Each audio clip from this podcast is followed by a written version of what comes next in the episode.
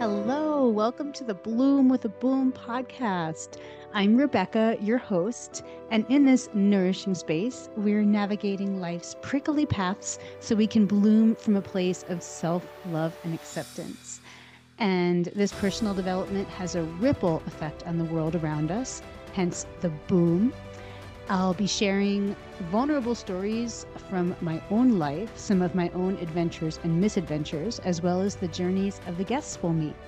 Personal wellness is a pathway to living authentically, so we'll also explore a wide variety of wellness tools. I'll be sharing some of my little life hacks, daily practices, and some of my guests will be sharing theirs as well, the little practices that their happiness runs on. Uh, so make sure to subscribe by hitting the follow button on whatever app you're using, uh, and that will ensure you won't miss an episode. So thank you very, very much for being here and sharing the space, and enjoy the show.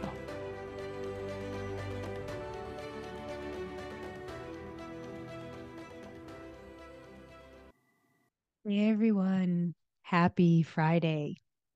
And this is the last episode of twenty twenty-three, and I am so overjoyed that I have a podcast.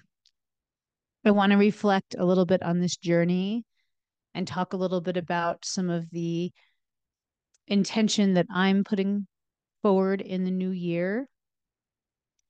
And these solo episodes are probably, I, I mean, I, I sit and I start talking and it's not scripted. And I usually, strangely enough, I just feel so comfortable with that.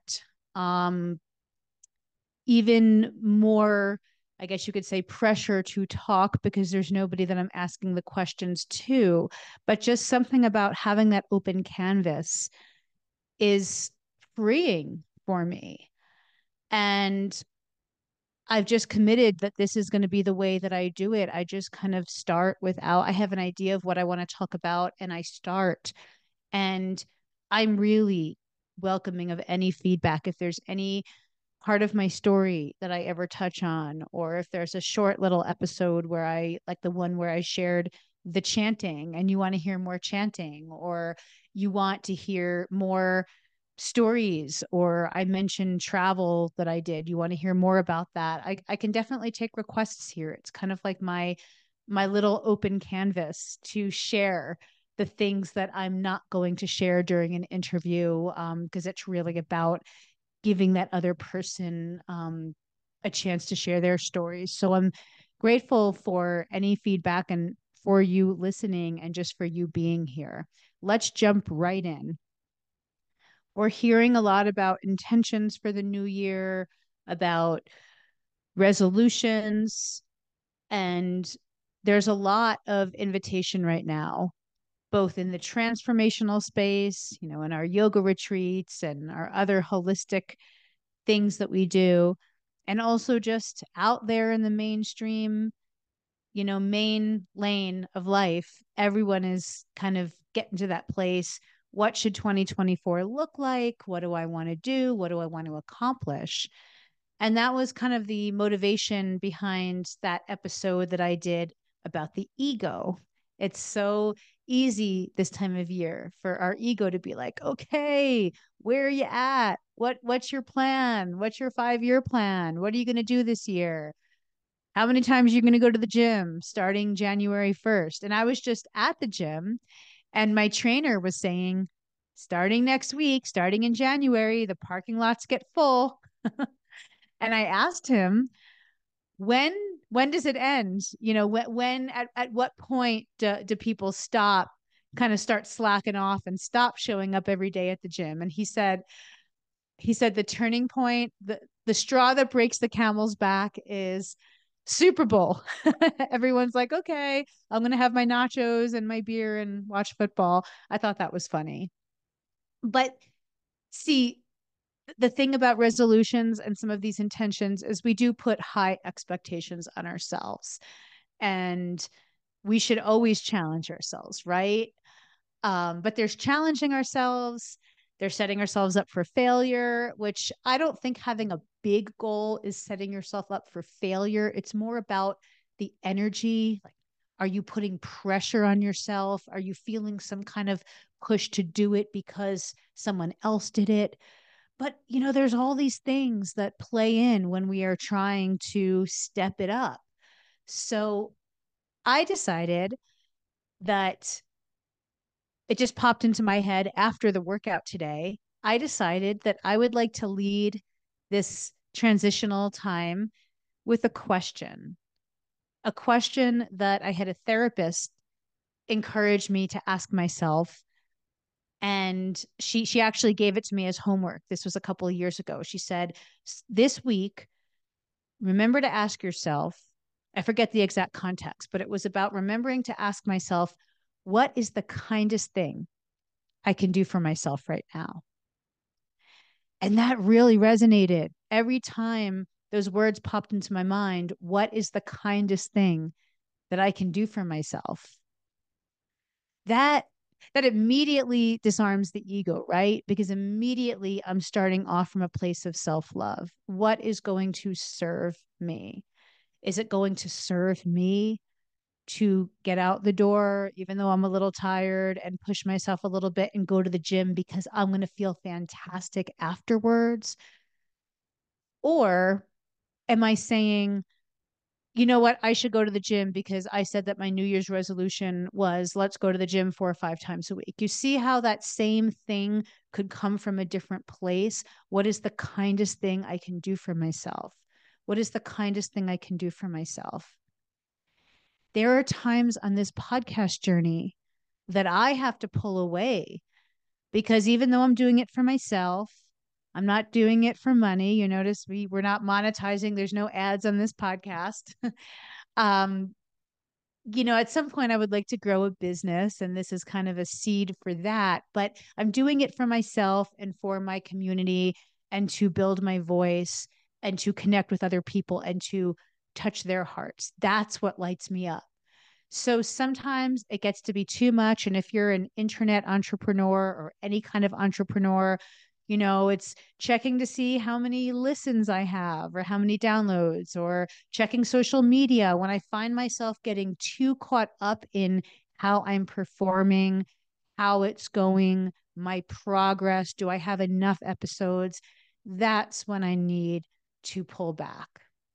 And how do we really know when to pull back? If I'm asking myself that question, what's the kindest thing that I can do for myself? It could be, what's the kindest thing I can do for myself in the next hour? Or it can be this morning, or, you know, we can do it for the whole day. What's the kindest thing I can do for myself today? So that little question is a good kind of tool for me to stop and look at what I'm doing and ask myself, where is it coming from? I want to talk for a moment now about personal practice, daily practices. And I've talked about my little healing toolbox, chanting in the morning, doing yoga, doing breathing exercises. Right now, my three medicines, my three mind-body practices are basically physical movement, yoga, or another, you know, going to the gym is a form of the body and the mind body for me. Doesn't have to be yoga.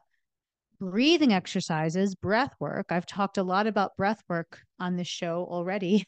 We're only eight episodes, and this is episode nine. And I've talked a lot about breath work. And then the chanting. I have this chanting practice. And a lot of these practices, definitely chanting, a lot of them, when I learned the practice from a teacher or through a movement, or, you know, in the case of Buddhism, it is kind of like a religion. So I found this Buddhist practice, and the chanting is part of that Buddhism. There's this invitation just to do it, or recommendation, I should say, to do it every single day. Okay, do this every single morning and every single evening. And that's the best way to practice. And when I took Kundalini teacher training and I learned how to be I went deeper into my Kundalini yoga practice, it was almost very similar. A lot of the kriyas, and a kriya is their word for like your routine, whatever you do that day, your hour of Kundalini, that's your kriya. There's the invitation also in Kundalini with some of the meditations and some of the chants, do this every day, do this every day for forty days or for fifty days. And there's talk about the science behind it. We are training our whole system. We're creating a habit when we do something every single day. However, once again, coming back to the question, what is the kindest thing that I can do for myself today? If I want to really explore yoga and really explore mind-body practices, I could get to a point where I accumulate so many different recommendations for morning practices, and it is not always feasible.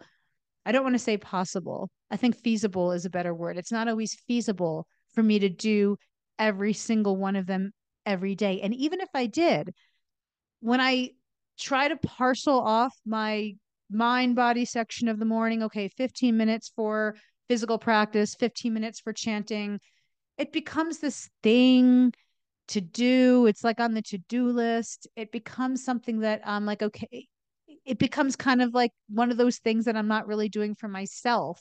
It's like, okay, I have between eight, eight o'clock and nine o'clock. What am I going to do? How much time do I have for yoga? Am I going to be interrupted to go make another pot of coffee or, or, or whatever, some distraction? And so sometimes focusing on one of those things is not only more feasible, but it's more sincere because I'm really putting my heart into one of those things. And I've noticed through my physical and mind-body practices, I've noticed that by tuning into what I really want, I need different things on different days. So yes, in the perfect world, I would chant every day. I would do physical practice every day. I have felt incredible benefits in my life by going a long stretch of days doing one of those modalities over and over again. It's beautiful. But sometimes the most accessible thing is to say, okay, what do I really, really need right now? If I've been very stressed, if I haven't gone to the gym a lot, if I woke up kind of feeling antsy and that, that feeling that my body just needs to, I just need to work something out of my body, then a physical practice is, is super important. And the physical practice has a lot of breath work in it. Almost any yoga practice, even if you're just Even if you're going for a jog, you have to constantly breathe and you're aware of your breathing because you're doing cardio. So the physical practice is encompassing of, of a lot, you know, flexibility, relaxation. So when I ask myself that question, what is the kindest thing I can do for myself? Those answers come, and then I'm doing it for me. I'm doing it for me. And it's joyous. It's there. I should be doing it for me all the time. The whole purpose of any of these practices is we're doing them for us. If we're teaching them, then we're holding space for somebody else. So this question, the way I'm feeling right now on my podcasting journey, knowing that the podcast is going to continue and knowing that we are just going to have more episodes more frequently. I'm definitely going to pick up the frequency. I'm excited to do that. I have the time to do that. Knowing that, that gives me joy. There's other things. There's other things that I kind of go back and forth with. Writing is something that I kind of, it ebbs and flows. And, you know, do you call yourself a writer if you write occasionally? Who knows? But I feel like with all the things, with the podcast, with this portal that I'm in now, this new space of being more of a creator, a digital creator, not, you know, working a nine to five, being in this different space where I'm exploring my creative juices, the, the most accessible thing, rather than coming up with a list of what I should accomplish, that doesn't exist. It doesn't exist because I haven't written it. If I was to sit down and try to write it, it would be something like, okay, well, come on, I have to think of what I'm going to accomplish. I'm starting twenty twenty-four out with a question. What is the kindest thing that I can do for myself? So maybe there's a question that you can access. Maybe you have a list. Maybe there's a word that you're focusing on. I know I've heard of, I have a few friends that are really, really get their inspiration and their motivation from a word. I like this question. I, I like it. So I would say, hey, a therapist recommended it to me. Maybe try it out just for kicks. um, when it comes to words and intentions, uh, that's where I don't want to give advice, but this question is, is good for me. So happy Friday. I am recording this on Friday and I will be immediately posting it with very few show notes.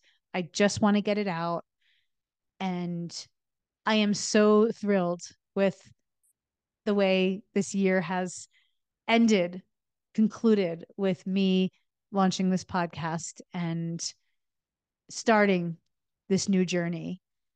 And right now, nothing matters more to me. I do want, obviously, to grow the podcast. Nothing matters more to me than knowing what people, how people are reacting, what you want to hear about, what you would like to see in an episode. This is a transformational podcast about blooming. That is such a wide umbrella. So if there's something that you feel like, I've been listening to Rebecca's podcast and I, I would love to talk to her. Maybe you want to be a guest. Maybe there's something that you can talk about. Reach out to me, or something that you want to hear about. I am really open and I'm so grateful. And have a safe, festive, joyous, warm New Year's Eve and New Year's Day and New Year's weekend and start to your twenty twenty-four. Thank you so much for being here. It means the world to me. Thank you so much for tuning in to the Bloom with a Boom podcast and for your presence. Otherwise, this community wouldn't exist. If there was anything that really resonated, share the podcast with a friend or family member, somebody that could really benefit from tuning into these conversations. And you can actually rate and review the show on Apple Podcasts or on Spotify or the other podcast apps. And I'm just so happy to have you here in this community, and stay tuned for more medicinal conversations about getting out of our own way.